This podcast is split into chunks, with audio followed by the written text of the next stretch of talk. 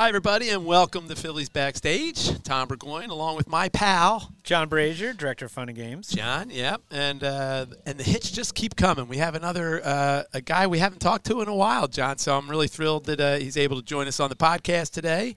It's former general manager of the Phillies, Ed Wade. How you doing, Ed? I'm doing fine, Tom. Thanks. Thanks for having me. Thanks for coming on. And uh, actually, Ed, you, you're a recent grandparent, right? Oh well, yeah, fairly recent. We've got a six, six, a four, and a one and a half year old. So we're yeah, we're uh, we're wall to wall babysitting about four days a week. oh, nice. That's great. Congratulations. Is that your son? you. Um, uh, no, Ed? our, our our daughter, daughter Erin, uh, who still lives in the area, works for Comcast corporate. Uh, uh, she and her husband. Uh, we've got uh, Ramon is six, uh, Lorenzo is four, and Reina's one and a half. So we're we're uh, we're keeping busy uh, doing those types of things these Now, days. was Erin the one that worked for Villanova basketball? Yeah, Erin Erin was Jay Wright's assistant for a number of years, Yep. and then left there and went to uh, went to work uh, for for a consulting company in Washington. Did some work out of the Pentagon, and then ended up at Comcast corporate here. So yeah, she's uh, she's uh, still in the area. Our son son Ryan lives in Dallas now. He's uh, he went from being a uh, from the Naval Academy to uh, uh, ship driver to a Colorado State Trooper. Now he's an uh, an anesthetist, and then our daughter Maureen Wow. is. Uh, is uh, is working for. She had been with Home Bay or had been with Wounded Warrior Project in Jacksonville for a couple of years, and for the last three years she's been with Home Base, which is a uh, uh, PTSD, traumatic brain injury Mm. uh, charitable group up in Boston. Uh, affiliated with uh, Mass General Hospital and the Red Sox.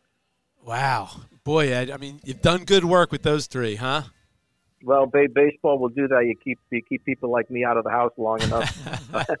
your your your wife uh, figures out how to do really good things with them. And now they're. I'm sure your daughter's thrilled to have uh, built-in babysitters because uh, you know that's huge, and uh, I'm sure great for you guys.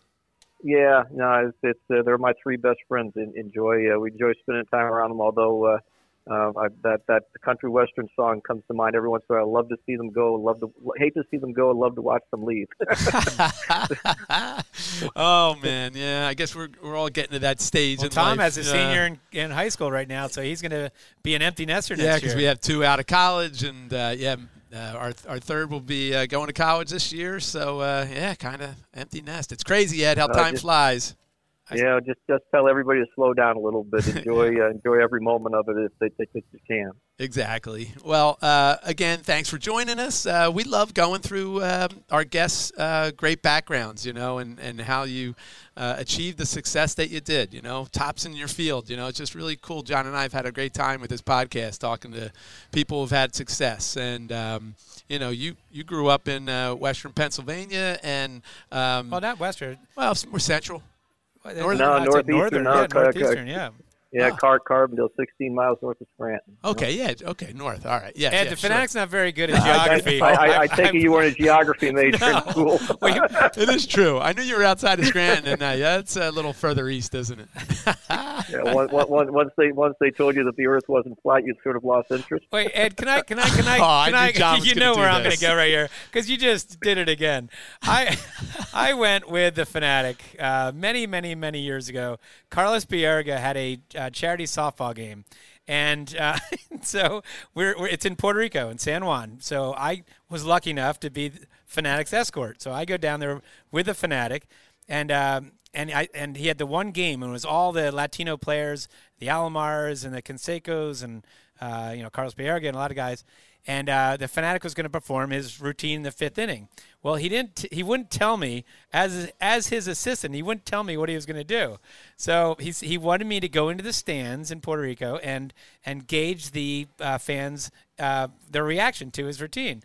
So Tom goes out there, or the, I'm sorry, the Phanatic goes out there in the fifth inning, and he's got a sombrero, he's got a poncho, and he's dancing to uh, La Bamba.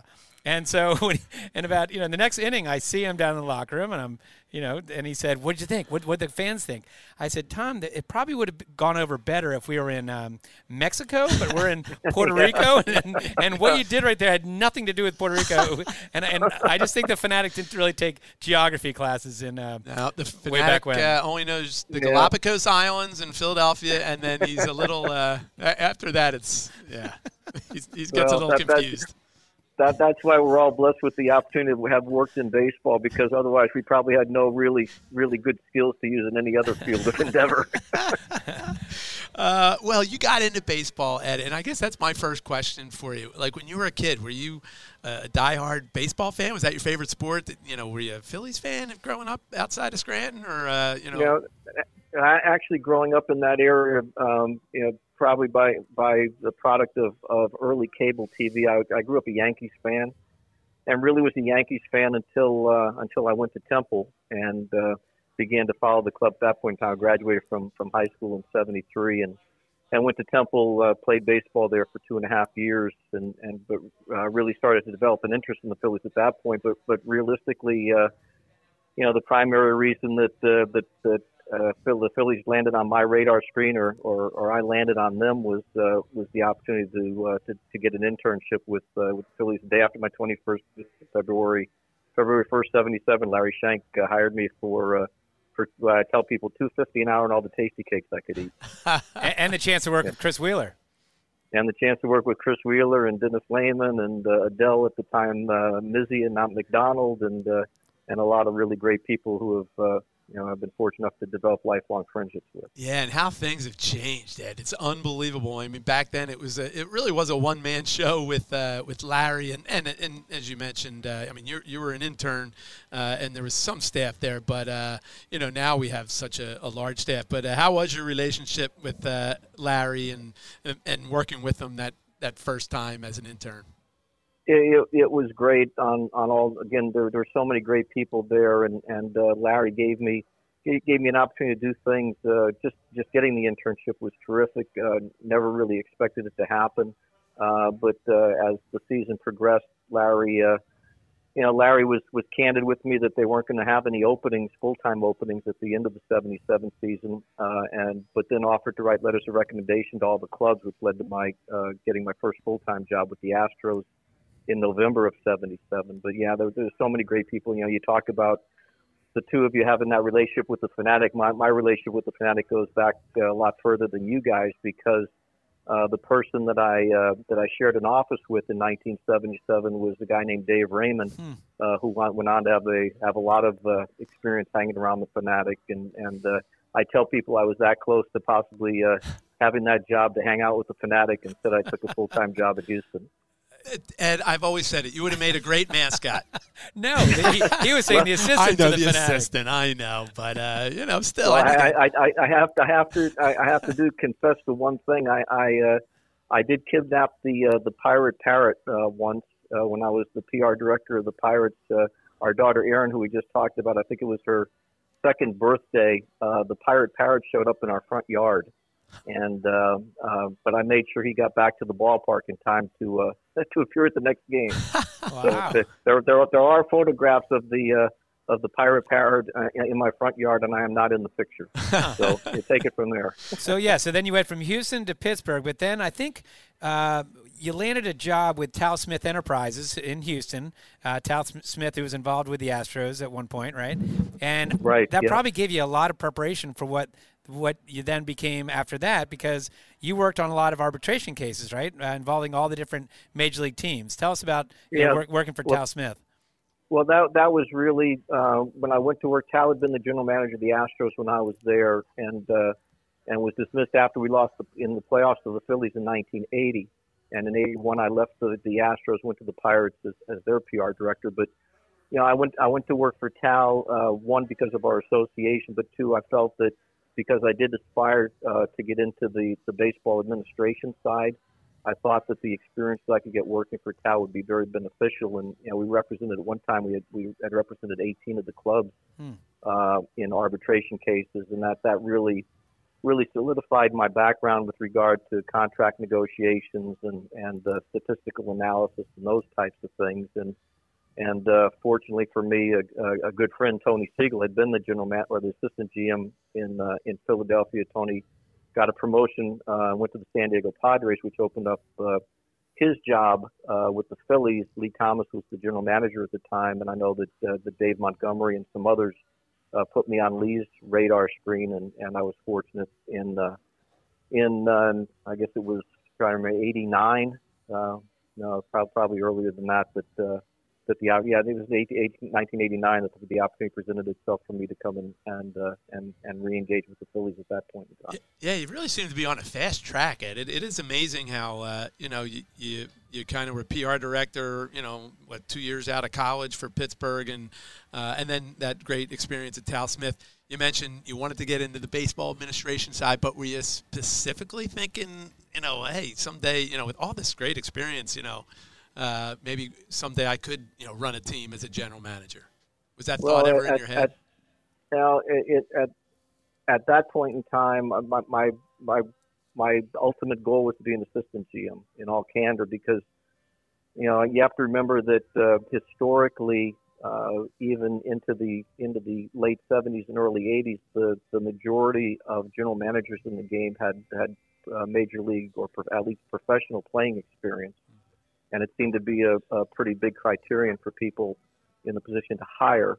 So I, I didn't think it was realistic, uh, but you know, I was fortunate enough. Lee, Lee gave me tremendous exposure when I was his assistant, um, going out and seeing players and and being part of, of all of our conversations on trades, and, and it really lit the fire.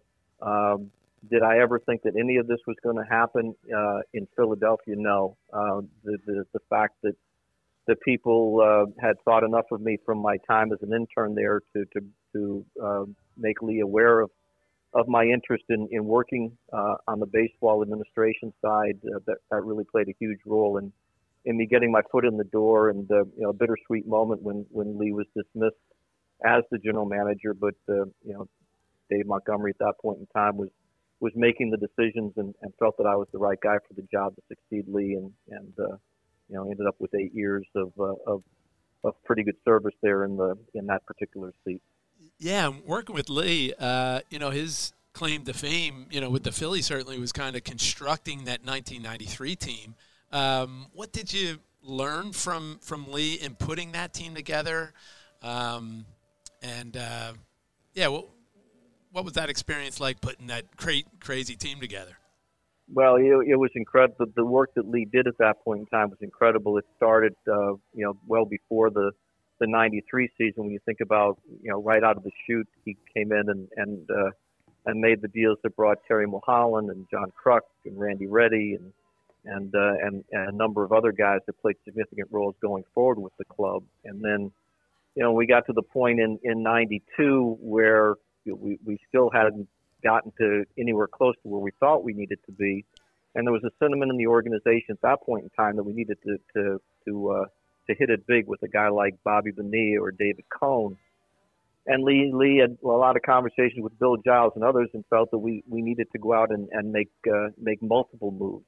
And that winter meetings was you know really where the the whole thing came together when we were able to go out and and uh, and get Larry Andersen and and uh, and Pete Incaviglia, Milt Thompson, uh, Jim Eisenreich, uh, a lot of guys that uh, that turned out to be the key, you know, some key elements to that that club that obviously was led by by people like Dykstra and and uh, and Darren Daulton and Curt Schilling, but uh, but Lee's Lee's ability to be aggressive at the right time and, and really have have great instinct as to what the club needed, you know, played a, played a key role. And and honestly, I was I was there sort of to to help carry the water at that point in time. But I tried to pay attention to what uh, you know what messages uh, he was sending along the way, and, and again, he gave me gave me the opportunity to get out there and, and actually see and evaluate players. And uh, and I'd like to think that that's one of the reasons why we were able to get Bobby Abreu was because uh, Lee gave me the chance to uh, to go out and watch Houston for two straight straight springs, and I kept coming back, telling him about Bobby, and uh,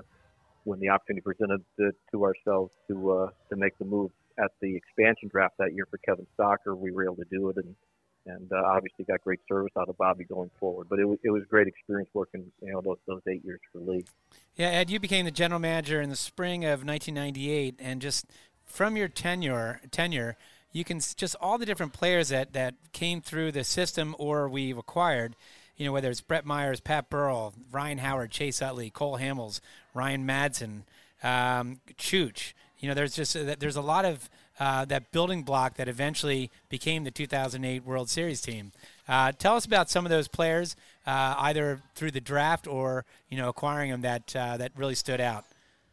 Well, I, I, the two points that I'd like to make be, before we get into the specifics of it. One, I, I, I firmly, and I actually had lunch today with uh, Steve Noworyta and Dickie Noles, uh, two great Phillies employees. Love those guys. And, yeah. And we were talking about a lot of different things. And I, I made the point to both of them today that the, to me, the most important hire uh, in in my in my memory uh, that the Phillies ever made was Mike Arbuckle Yep. as our scouting director, uh, because Mike really uh, really set the stage for what Dave Montgomery and I talked about both privately and publicly quite a bit, which was to get good and stay good.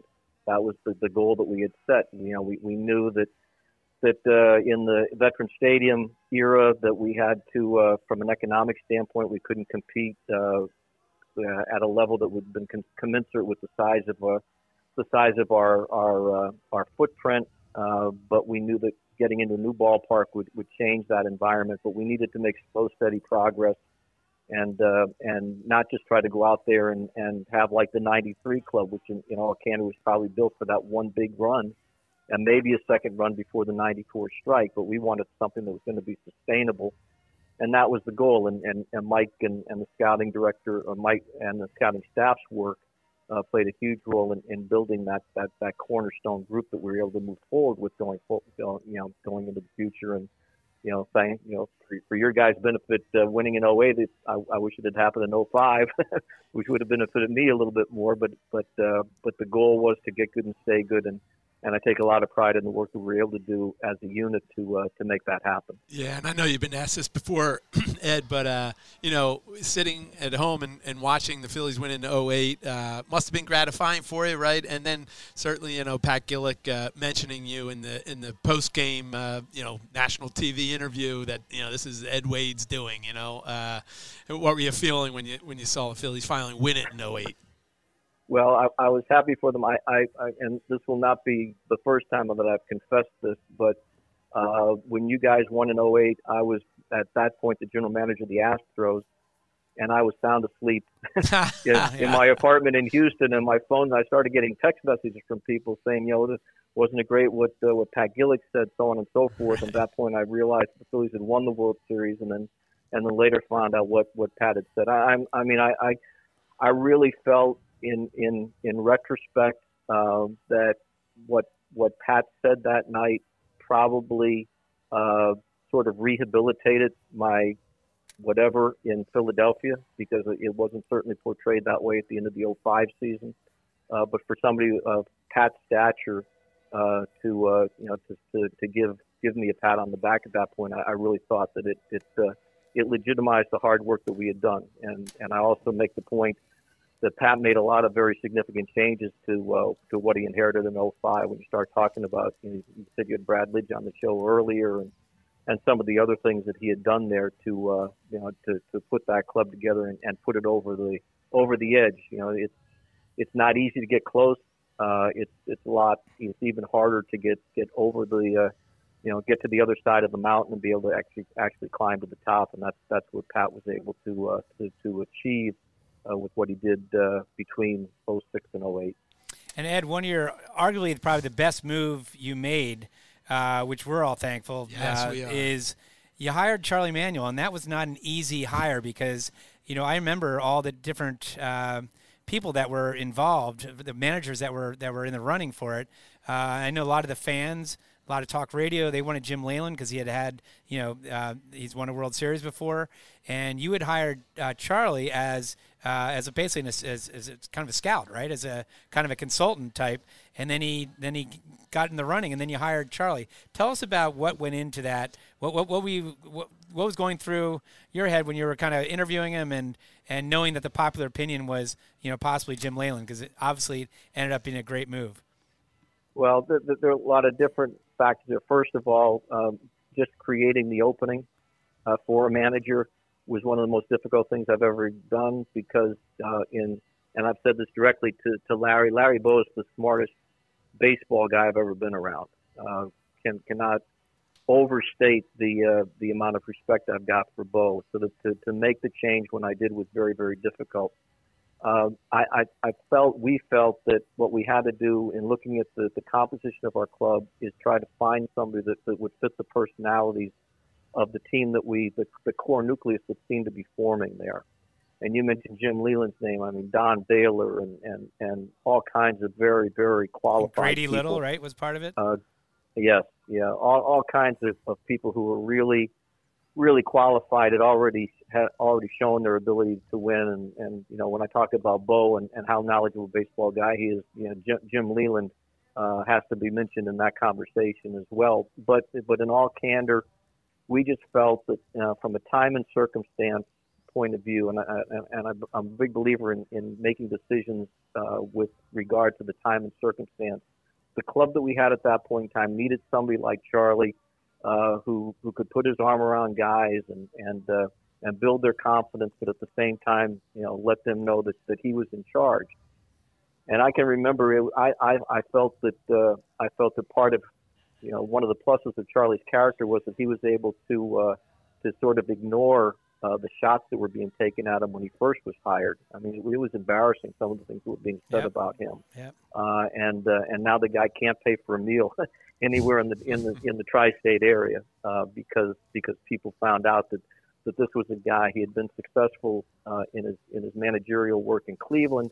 Uh, you know, Jim told me one of the big big reasons that we hired Charlie at that time is that uh, is that Jim really really thought the world of him, and I thought that um, you know candidly I thought it would would be a plus for us if we could bring Charlie on board uh, as, as sort of an impetus for uh, for Jim to leave Cleveland and come to us. So you know those types of things were linked together. But but Charlie, you know, on his own merits, exclusive of his relationship with Jim Thome or what he had done in Cleveland in the past, uh, he legitimized what we were trying to do. He understood what we were trying to do. The players grasped his approach. Uh, he made the game fun for them. Uh, but at the same time, this is a guy with a tremendous amount of experience and uh, and you know play it forward and see what he was able to accomplish. It's uh, it's, it's a testament to uh, you know, not necessarily those of us that said, yeah, Charlie's the right guy. It's a testament to Charlie and, and for the players to uh, to buy into uh, to his approach to the game. Uh, Ed, you mentioned one of the great free agent signings in Philly's history in Jim Thome, and uh, I know it was, you know, really your, um, you know, you, you really had the bullseye on Jim um, to help revive, uh, you know, Phillies baseballs. We went into, you know, the new ballpark. Uh, I know you, you know, you, you wrote an email and really, uh, you know, told him how much uh, Philly, you know, would be a perfect match for him. How confident were you that he would leave Cleveland and come to Philadelphia? I, I wasn't in all in all candor. I, I was not confident. You know, we, again, we had we had we had professed for a long time, we being primarily myself and Dave Montgomery, that, the, get good and stay good, and that started in you know that started uh, in December of '97 uh, when when I was named interim general manager. people heard us say it a lot, and uh, some people bought into it, some people didn't. Some people who were some guys who were playing for us at the time didn't buy into it. They they they they, they expressed skepticism as to the the commitment of ownership and so on and so forth. And and uh, you know, we we kept saying, look, you know, when we get to the new ballpark, it's it's going to open up different revenue streams. We're going to be able to uh, uh, to to work at a level that's commensurate with the size of the market, so on and so forth. And lo and behold, a year before we moved into the new ballpark, knowing what it was going to mean, uh, we you know we we put the the pedal to the floor and started going after the, the premium free agents and, and the premier guy that we felt that, that fit best for our club at that point in time was Jim. Uh, but getting back to your question, how confident I, I, I wasn't confident because I knew the relationship in Cleveland. I knew uh, that Mark Shapiro and, and the people, the, the hierarchy with the Indians were very interested in keeping him there. They were aggressive on their front. Jim had, had, had roots, you know, in, Peoria, which wasn't that far away from from Cleveland. Uh, but you know, I sat at my sat at my desk one morning, and and uh, Pat Rooney, uh, Jim's agent, called, and I'm thinking, you know, he said he said, hey, this is Pat, and I'm thinking, well, here comes the bad news, and he said, I just want to let you know that Jim's coming, and Bang. Nice. you know, it was like. I just sat there in, in stunned silence for a minute, and, and I hung up the phone and, and uh, didn't say anything to the people in the office. Uh, you know, the the people that I work with uh, so closely there, Susan Ingersoll and Ruben and others. I went over to Dave Montgomery's office on the other end of the building, and, and uh, we're actually across the hall at that point because we're at the vet. And I told him what, what was going on, and I came back and told the rest of our folks uh, that we had uh, that we had reached the finish line with them, and and it, and it worked in our favor. So you know, we had signed David Bell. We were chasing pitching around at the same time. We thought we had guys coming, and and then they signed other places, you know, Tom Glavine and people like that. But the cornerstone move and and the thing I think that put the uh, that sort of was the signifying uh, uh, move of what we were trying to do, and and sort of you know we're on the right track here was was for Jim to uh, to put on the number 25 and, and, and get into red pinstripes. Well, in, uh, on behalf of every Phillies fan out there, thank you very much. Uh, I know I this is my 33rd year with the Phillies, and I was born a Phillies fan, and to me, the 2003 season was one of the best individual uh, performances by a player. I think. I mean, it just uh, it was must see TV, right, Ed? I mean, he'd step up to the plate, and uh, you know, you, you just thought something great was going to happen. It, it was awesome, awesome. Yeah, it was. He he was he he was everything, everything that was advertised, everything that we had been told. About. You know, Ruben played with Ruben Amaro played with him in Cleveland. He played for Charlie, so. Ruben knew him personally, and, and, and I kept hearing from him and our scouts and other people about his character and his makeup and his work ethic and, and the impact that he's going to have both on and off the field kind of thing. And I'm thinking, there's no way we're going to get this guy. right. You know, it, it was sort of, it was sort of, it was sort of too good to be true. And then he shows up, and you find out that you really were only told about like 87% of what he's really all about. That other 13% was just so great that people weren't even talking about it. Um, you know, the dramatic home run, and, and uh, you know, and uh, with his family sitting in the in the in the box upstairs and things of that nature. But you know, at the same time, I also have to point out that remember there there was a we had a pretty good uh, up and coming first baseman in the organization yes. at that time, and, and people were sort of scratching their heads and saying, you know, what, why why would they why would they invest in a guy like this when they've got this guy Ryan Howard in their system that they that they talk nonstop about, and we just felt that Ryan was Ryan was a little bit ways from where uh, where he needed to be to be competitive at the big league level, and we didn't want to rush him through. And uh, you know, er- everything seemed to work out very well. Uh, I will point out that it, after we had signed Thome, um, you know, the Ryan's family and his agent uh, reached out to me wanting us to trade him, and, and uh, I declined the opportunity. And uh, fast forward to about 2010, I think it was. I was walking. Uh, walking uh, from the uh, from the team bus in uh, in Philadelphia uh, past the home clubhouse, and Ryan was sitting outside on his cell phone, and he put the phone down for a second, and I said, "Glad I didn't trade you." And he said, "Oh yeah." so I, I think I think it worked out for everybody along the way, but uh, but a lot of this a lot of this starts and and finishes with the impact that, that Thome had in legitimizing what we were trying to do. No question, no question. And you know, John and I, uh, we've said it so many times, right, John? Citizens Bank Park is the best baseball park in uh, in in baseball. We think we might be a little biased, but um, uh, you know, you had a, a, a, a, say in kind of building. The, at least the, the service level, right? I mean, in the, the clubhouse, the oval design. How much fun, uh, you know, was it? You know, and I'm working with David and Richard Dietz and some of the gang uh, in you know and the engineers of course and the architects but you know kind of you designed some of the key elements of that ballpark well you know john john can attest to this because having been through the through the same period of time that that uh, david and richard dietz uh, really let people uh, get involved in the areas that they were that they were responsible for whether it was design of the office upstairs or the clubhouses where the batting cage should be um, and, and I think I think for the most part we, we got it right. Um, you know, the, the, the proof is in the performance, obviously. But yeah, it's a it's a tremendous ballpark. Um, it, it is unfortunate for some reason uh, uh, we didn't have a power alley for the first year, and it got a little hairy with balls hitting and flying out of uh, left center field at the place. But uh, they were able to make enough adjustments to, to, to sort of quiet that down a little bit. But I, I again, I, I think whether it's whether it's building a ball club from a personnel standpoint or building building a, a stadium uh, or or really anything. If you trust the people that you have working for you, you've got to uh, you've got to give them the, the, the autonomy and the authority to uh, to do what they think is is right. And, you know, knowing that there's an accountability factor. I refer to it as the three A's: autonomy to to uh, you know, to work your area authority to make decisions and, and accountability that, you know, those, what you do along the way, you're, you're going to be accountable for whether, whether it works or it doesn't work. And David had the faith in a lot of people to be able to, uh, to do those types of things. And, and forever be respected by not only the people who work uh, for him and with him, but uh, but the fans who get the chance to come out and see uh, see that beautiful ballpark. Uh, hopefully every day this summer for and and and summers to come for a long, long time. Yeah, um, and then you went to the Houston Astros, and same thing. You you were charged with a rebuild over there, uh, and you know when you look at again, I know you have scouting. Uh, scouting directors and you have other everyone under you, but ultimately these were all under your, your watch. Where you know you had Altuve uh, came up, you you uh, drafted uh, Dallas Keuchel and uh, George Springer.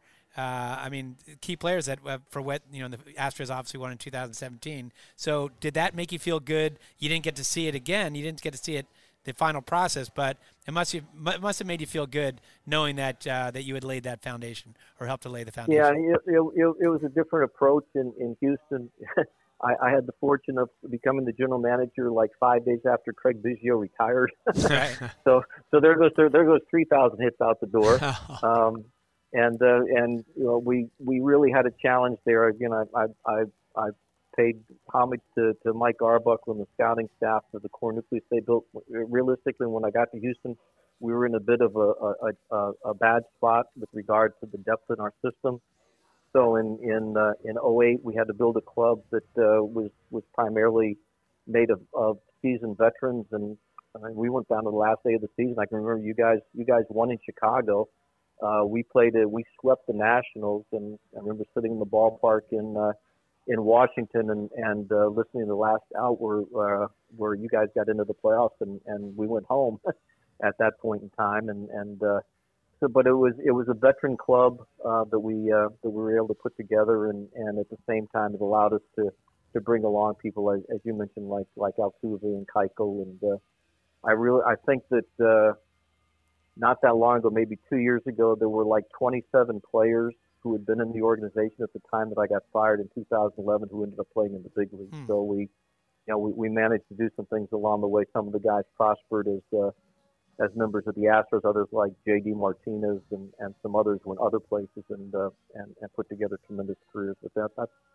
that was that's your responsibility is to uh, is to build it. Uh, you know, hopefully as quickly as you can, but you have to build it to uh, to be able to sustain success and and uh, I like to think that some of the things that we did way back in the uh, in the the 2009 2010 periods there uh, you know paid dividends down the road for them.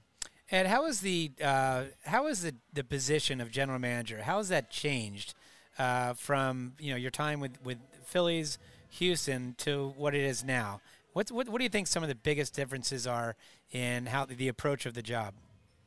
Well, the, obviously the economics have changed. Uh, you know, the, the, the, the types of there's a lot more zeros on the contracts these days than there used to be, and and they're on, and they're on the back end. Uh, so the economics have, have, have become so impactful. Um, you know, you, you've got to deal. There, there, there's there's a lot of uh, you know you've got to deal with the with baseball's tax structure and uh, you know the luxury tax, so on and so forth. Uh, the biggest change is, is on the analytics side. Um, again, I've, we we talked about it. My my first nine years in baseball, I was the PR guy, which is at that time was the the, the chief statistician on the club, and then and then worked for Tal Smith for for three years doing arbitration cases where it was all player analysis and and, and com- comparative analysis and things of that nature. All of that though was you know at that at that point in time was cutting edge, but it's not now. Uh, so it's a whole different world that uh, that the executives live in from the standpoint of having to uh, embrace, understand, and embrace uh, the, the those types of analyses and, and try to incorporate it into your, you know, the building of your club, how you run your farm systems, and things of that nature. Um, I guess I'll editorialize a little bit. I don't know that it's all been for the best uh, from the standpoint of the level of, of how interesting our game is these days. Uh, I think it was, uh, you know, you know I know I know when you start to talk like this, you sound like a dinosaur, but but I do think I do think you can look at you can look at uh, you know historically look at the game on the field and how it was played, and and and uh, when when guys were stealing bases and and hits and hit and runs and and starting pitchers going deep into games and and uh, and catchers calling their own games, things of that nature. Uh, it probably wasn't as sophisticated. Certainly wasn't as sophisticated as it is now but I'm not sure it, it wasn't uh, a lot more interesting back then than it is now. And people say, say the things are cyclical or, or the pendulum swings back and forth. We've gone pretty far on the analytics side at this point.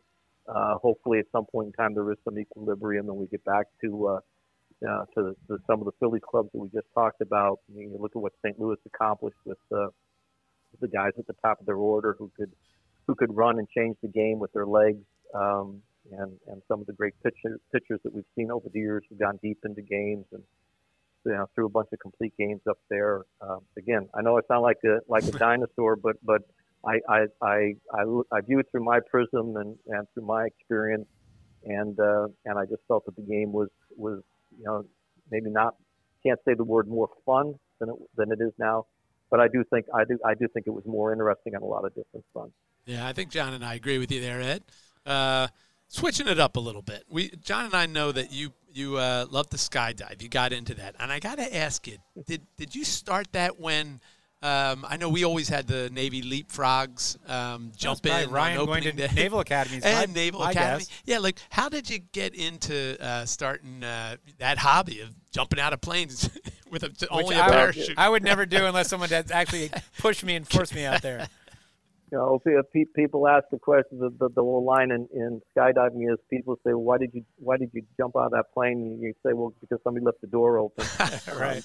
we, we, but but you know, yeah, Ryan, our son Ryan was an 06 graduate of the Naval Academy, and and while he was in the academy, the leapfrogs made up primarily of of, of SEALs would jump in on opening day, and, and I went down and introduced myself to them uh, probably in 03 and got to know some of them pretty well. And then in in 05, uh, after I'd been dismissed, uh, I was at the uh, at the Army Navy game and uh, sat with one of the guys named Nick White, uh, retired SEAL at this point, but still an active SEAL then.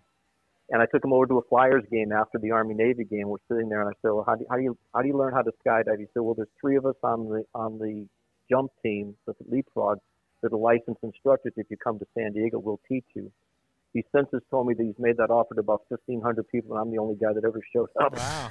Uh, so, so I went out there in, in, in February of 06, and uh, we spent about about 90 minutes in his garage where he showed me different, you know, different techniques on balance and stuff like that. And went out the next day and we did seven jumps. So uh, I ended up with 41. Um, subsequently, unrelated, I've had uh, had a back surgery and a knee surgery, so I don't do that stuff anymore. But you know, when when uh, you know, when when people ask about stuff like that, I, th- I think 41 is enough to brag about. And uh, but it's, it, I, I think anybody who's got any sense of uh, of boy, I'd like to try to do that sometime should should go do a tandem and see what it's all about. You never know, uh, you know how far it'll take you, and uh, um, you know, once you get out, the, the deal is to make sure that uh, that you're walking away from your landing. And I walked away from my last landing, so all all's good. all's good. Well, you're a braver man than me and John, that's for sure, Ed. Uh, the other thing I want to ask you about is you wrote a novel too. How how great is that? Um, I just think that is uh, really cool. Um, I guess um, you had a little bit of time on your hands and. Uh, you used that journalism degree uh, to, to write a book called Delayed Honor. Yeah, you know, between between 05 and 07, between the two general managers' job, I was scouting for San Diego, and it was the first time. Again, I started the day after my 21st birthday, so I never had an off season before, um, and so I, I had those, those two winters, and just uh, had an idea for a book based in northeastern Pennsylvania with a little bit of a Navy SEAL tint to it, and and uh, and some of that stuff, and just started doing it as a mental exercise, and I put it, I set it down when I became GM in Houston, and then picked it back up again uh, in 2011, and, and finished it and self-published it. So there's probably a lot of typos, and the layout's not great. And I, I think you can get it on on Amazon on Kindle for like 99 cents. But again, it was a mental exercise. I enjoyed doing it, and uh, you know, someday maybe the spark will hit me again. But it's you know, it, it was fun to do. It was, it was again just just trying to keep busy and. Uh, and uh, as a as an outstanding C student, Temple University journalism program, I thought it was appropriate that I uh, give something back. well, I, I, talked to Gene Dias today, who uh, Gene's a PR director for Houston, who used to work with us. Uh, he mentioned yeah. that uh, when uh, you were with Houston, you took you took a lot of people on a road trip to basically check out the Navy SEALs out in San Diego. You guys did a little tour of that, and I also know that one of my favorite books was Lone Survivor, and I know you've gotten very close to Marcus Luttrell uh, who was the one featured in that book.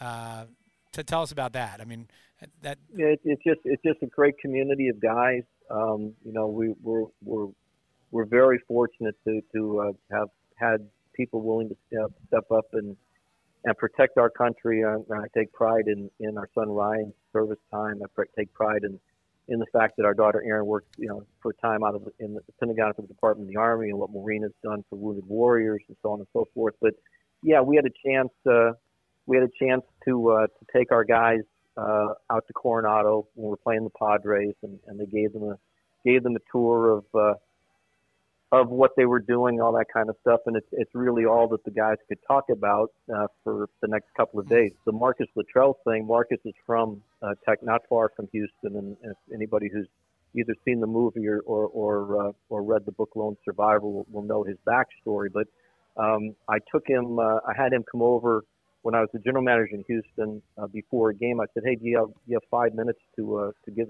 a speech to our players?" And he said, "Oh, sure." So I brought him in after batting practice, and and unbeknownst to me, a, a bunch of the guys had read the book. This was before the movie came out, and uh, he starts talking about, you know, uh, you guys are ball players. I'm a gunfighter, and and uh, you know, you you you veteran guys, uh, you know, you've got to get here early to, to set an example, but you young guys have to be here early to make sure everything's ready. And he's he's going on and on. I'm looking at the clock because we're supposed to we're supposed to play a game at 7:05 and half our guys aren't even dressed yet, hmm. and they're just they would have they would have sat through the whole night and right. just missed the game, listening to what he had to say. But you know, p- people like that, uh, what what they what they did for our country, and and then to be willing to go and, and tell the story uh, as to what they did uh, is terrific. And then you start to think about so many guys who have done that who don't tell their story, yep. uh, who don't look for anybody's attention and, and, and some guys, you know, the wounded warriors and PTSD and people like that, uh, be they SEALs or, or, or, or just enlisted guys who, who went and served, you know, what they went through uh, on our behalf. You know, what do you say about them? Yeah. Yeah, and as somebody's, I, have been with the uh, Liberty USO for many years, and it's, uh, you know, thank you for everything you've done, because uh, you can't thank them enough for, for protecting our freedoms. And I remember when you know, uh, when, when, I when I was in, when I was in Houston, we actually every Sunday uh, every Sunday uh, before the game, we would bring in a bunch of the guys, uh, the wounded warriors from the area, and we actually there's a thing called a challenge coin. Yep. Uh, in the military, we get Astros challenge coins made up, but you know these, these guys they, they, they were they were so grateful just to you know to be around the ballpark and introduce them to a couple players and stuff like that. You know, no big deal. As, as you guys know, it's all in the course of, of what we do all the time. But we have to remember that, that this is, you know, for, for us, it's just a five minute deal for, for these guys, whether they're, they're military guys or little children. This is a lifetime memory for them. And, and it's important. I thought it was important uh, to impress upon players that, that we, we as an industry and, and they as, as very, very visible members of, of our industry. You know, we, we owe it to our fans, particularly guys like this, but we owe it to our fans to create those lifetime memories. It's going to take you 10 seconds to sign an autograph, but these guys will talk about it forever. And, and I, I think that's important for us to, to never lose sight of the fact that, uh, that, that baseball is a public entity. Uh, we are the fans' game. And again, whether it's, whether it's, whether it's Wounded Warriors, or a 10 year old kid or, or a grandfather and, and a grandson together, uh, getting a chance to have that, that brief interaction uh, creates a lifetime of discussions and memories for an entire family. Well, well said, Ed. And I do remember uh, when your son Ryan was uh, accepted into the Naval Academy. I just remember you, you know, you were beaming like a very proud papa, and I think you had the uh, the Navy baseball cap before, uh, you know, you know, as, as, soon as you could get it, you know. Uh, and I remember it just it was an exciting day, not obviously for you, but for all of us, you know, at the Phillies family. I think we were just thrilled uh, for you and and Ryan for sure. Well, I, pre- I appreciate that, and you know, hopefully, hopefully Philadelphia continues to be the the primary landing spot for the Army Navy game. I would, I would yes. highly recommend to in, anybody, uh, any type of fan or or supporter of the military, uh, you know, go go buy some tickets and go see an Army Navy game because it's a Absolutely. an experience like none other. Absolutely, you got to do it at least once in your life. Uh, all right, so uh, Ed, we might not have uh, warned you, but uh, there's there is a quiz at the end of our podcast. It's And, a uh, very easy quiz. It's Is, very it, is, easy. It's is, been- it, is, it, is it multiple choice? It is multiple is, choice. yeah. So you All got right, a I'm, I'm, chance. I, I'm good to go then. Okay. And it's all about your life, Ed. So, so you have an inside advantage of doing well. Well, we've uh, already established that I'm not from Western Pennsylvania, so we'll go Well, from there. yeah, Tom would fail. The- Even with multiple Oh, choice, he would gosh, fail. I can't But and actually, that's the part of your first question. So we have I have eight questions. Um, I think you need to get about six. Six. Six right? out of eight, and he's a Six out of eight, and you're Lucky a winner. winner. We don't know what you win. Well, Some- let, let, let, let me ask this question. If I get all these right, uh, is my fee for doing this higher than it would have been? yes. yes. Okay, Yes. I'm good to go. Yeah. Let's go. You get one beer instead of no beers, right? I don't drink. Oh, I'll that's take all the cash. Well, we're out of luck. We'll take you out. We're at Chickies and Pete's. We'll take you out to a nice dinner at Chickies and Pete's. How about that? There you go. All right. All right, Are you ready? And first of all, we didn't even talk that Ed married you married when you were an in, when you were an intern. I guess you met her. Your wife was an usherette with the Phillies, right? Yeah, I, I was standing at the uh, at the elevator at the fourth floor at Veteran Stadium, and one of the hot pants girls walked up. This was probably around June of 1977 and January of 1981 with Gary Maddox as my best man. Uh, Roxanne and I got married here in Glassboro, New Jersey. That's great. That's uh, great. 40, 40 years and change ago. Oh, congratulations. That's great. All right, so Thank he- you. here we go. We go into the silliness of the quiz. And your first question, uh, as we mentioned, you are from Carbondale, PA, which is not in Western PA, No which is in Northeastern PA. Tom is looking at me with daggers in his eyes. All right, I'm going to name three, four celebrities. Uh, one, one of these celebrities is not from Carbondale. Three of them are. Okay, so you have to tell me which one is not from Carbondale. So uh, A is Robert Wood Johnson, who's the founder of Johnson and Johnson. B is Terry Pegula, I think that's his name, who's the owner of the Buffalo. Pegula. Uh, Pagula, sorry, the owner of Buffalo Bills and the Sabres, and whose daughter uh, was just in the quarterfinals of the Australian Open. I think she lost Yep. though. Uh, C is Dee Snider from Twisted Sister, and D is General Jerome F. O'Malley, who was U.S. Air Force four-star general. So is it Robert Wood Johnson, Terry Pegula? Uh, did I say that wrong again? Dee Snider or Jerome General Jerome let me O'Malley? Get, let me let me get you off the hook there. I I, I, I don't respect anybody from Twisted Sister coming from Carpenter. All right. Oh, my you are one for one. All right, this one gets even sillier. Number two, you graduated from Temple in 1977. Which celebrity did not go to Temple? So again, three went to Temple, one did not. Comedian and actor Bob Saget, uh, Brett Somers from Match Game 76. She was one of the big glasses. Uh, John Oates from Hall and Oates, and Norman Fell from Three's Company. So is it? That's a tougher one. I'm I'm I'm going to say uh, I'm since since the, the match game one was so far out. I'm going to say her. Yes, Good you call, Ed. Yes, and uh, in in the podcast, I just let you know, uh, for if, if we have you on again, I always have a Match Game seventy six person on there, whether it's Nipsey Russell, Bill Cullen, Norman Fannie Fell Flagg. went to Temple. huh? Norman Fell went to Temple. that? Yeah, about I that? didn't know See, you learned that. That's cool. All right, this is a, this is a straight out answer. It's not this one's not multiple choice, but I think you should have an inside track on it. Uh, your first draft as GM of, of Phillies was 1998, and you picked Pat Burrell with the number one over, overall pick. The Phillies did. Which future Phillies star was picked number 17 by the Astros in that 1998 draft? Well, probably Lidge. Brad Lidge, and also Lidge. that draft, Jason Michaels, Ryan Madson, Nick Punto were all in that draft. So, uh, all right, question You know, number. pe- pe- pe- pe- pe- people actually think that I traded Lidge to the Phillies as a favor, and, and I, I and I, I need to I need to point out that that is not true. I wasn't trying to do the Phillies any favors at that well, you did time. do us a favor. Right? Thanks anyway. But- thanks anyway. But but but, but, but I needed I need I needed Michael Bourn uh, to uh, Yeah. to try to All try to build something there. But anyway, yeah, it was it, it was Brad Lidge, who's an outstanding guy, and I'm I'm really happy for him. People people in, in Houston loved and adored him. They just felt He's that I needed best. to uh, needed to get him into a different spot where we didn't have to face uh, Albert Pujols all the time. Yeah, we had him on our show, and, and we love Brad Lidge. We so. love Brad. Yeah. All right, the, the number four. Actually, while, during our uh, podcast, I scratched out my original question and came up with a new one because you mentioned the Baron. Uh, what year did the Baron start with the Phillies? The Baron is Larry Shenk, longtime Phillies PR uh, VP and, and PR director. Did he start in 1970, 1968, 1964, or 1960? 64. 64 is correct. All right, you got four more questions. I knew Uh, it was either 1964 or 1893, so I figured I'd go on the high side. Uh, you're going to pay for that one by by Mr. Shenk. All right, number question number five. You're on a roll. Four for four. Which of these acts was not a Bill Giles opening day act? Now we had Bill Giles on, and, and we talked about this. Which so three of these were an opening day act. One was not. Uh, a is Danger Doug. B is Benny the Bomb. C is Cannon Man, and D is Kite Man.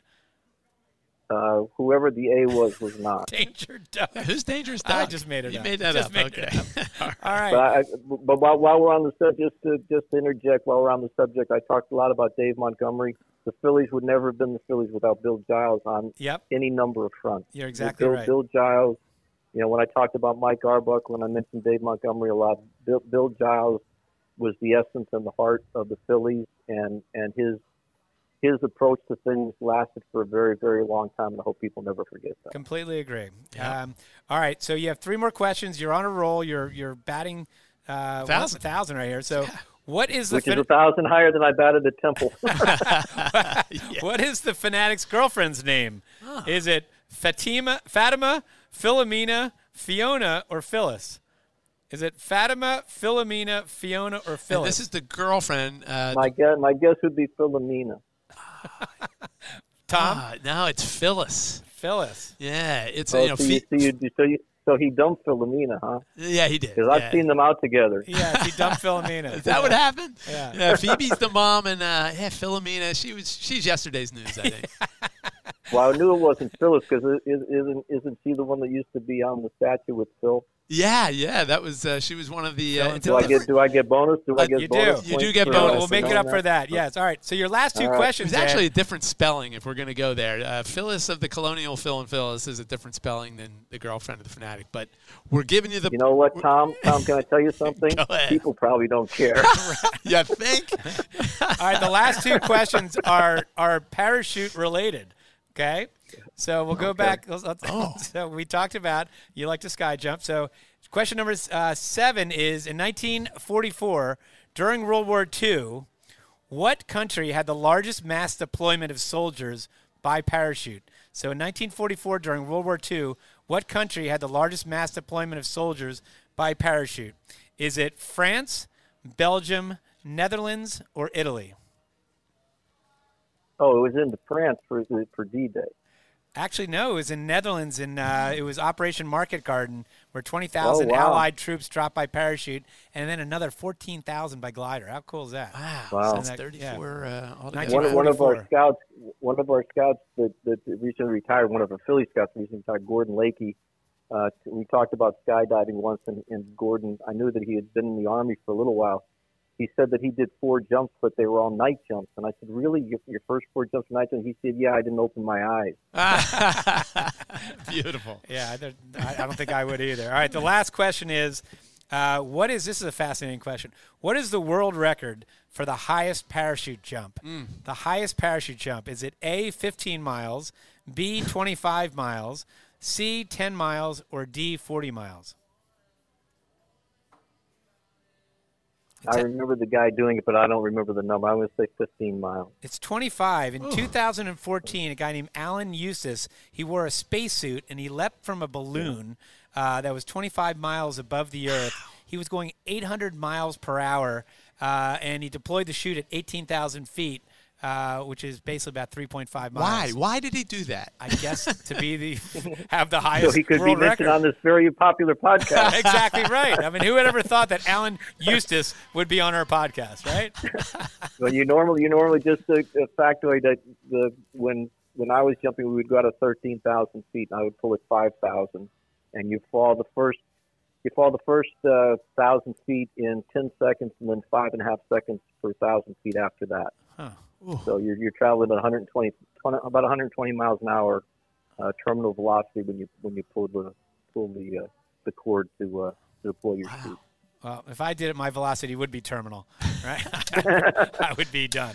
I Well, would never they do used to say they used to say in the seals that uh, if uh, if you pull your main chute and it doesn't open, pull your reserve, and if uh, if neither of those work, you've got about five and a half seconds to. Uh, you've got the rest of your life to figure it out about five and a half seconds. Oh, and they and they said that if you hit the ground, the trick is to uh, grab the grass because it's not the landing that kills you; it's the bounce.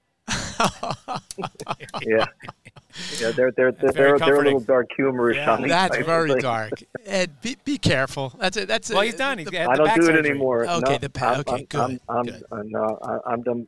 My wife became very, very familiar with our life insurance agent, so I think it was time to stop. right, right. Uh, Ed, thanks for joining us. Uh, it's really great to hear from you. Uh, you know, hopefully we're going to have fans back. Hopefully we're going to have a fairly normal season this year, and uh, you know we hope to see you at the ballpark. And enjoy your grandchildren. Uh, good luck to you guys. I, I appreciate it, and uh, and all the best. All right. Great. Thanks, Ed. Thanks, Ed. Thank you. Right. Ah, how about that, Ed Wade? You know what? We, uh, you know, y- we work with all the you know GMs obviously and the players, and they come through, and you really get a you know long relationship with them. So you know, and you never want to see someone. You know, GMs are hired to be fired, and managers are hired to be fired, and you know, you go someone like that, and you look at you know what he did to basically again he oversaw, and Mike Arbuckle was a big part of it too.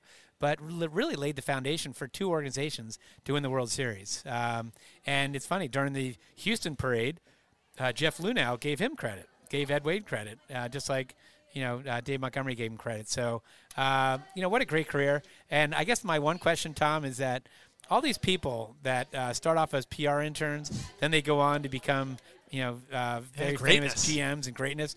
And I, I worked in PR for a long time, and and what am I doing? I'm on this podcast with the best friend of the Phanatic. Yeah, we're having a good time here at Chickies and Pete's We are at Chickies and Pete and having a good time. But I just haven't gotten that elevated status. I, I guess I don't know what I did wrong. No, you're not. Um, you're not. You're not good. You're. Hey, we're having a good time, John. And what's cool to me too, I think, with Ed Wade, um, you know, obviously it's it's it is one of those jobs you get hired to get fired, uh, and you know he knew. Um, well, it, it's just kind of cool that I think people are really have come around to Yeah, the fact that Ed due. Wade was a great general manager. He Yep. really was. Uh, you know, Phillies had to make a, a, a, a move when they did, and uh, but you know he's got a great track record and a great guy. You know, part of the Phillies family. So uh, it was great hearing from him. Yep. Great. So I guess that wraps up another uh, edition of Phillies Backstage. Again, thanks for the folks here at Chickies and Pete's in Warrington. We're having a good time, right, John? And we and our next uh, guest, we have no idea, but it'll be a surprise, and uh, it'll be fun. We're working it. All right. Well, thanks for tuning in, everybody, and we'll see you next time on Phillies Backstage.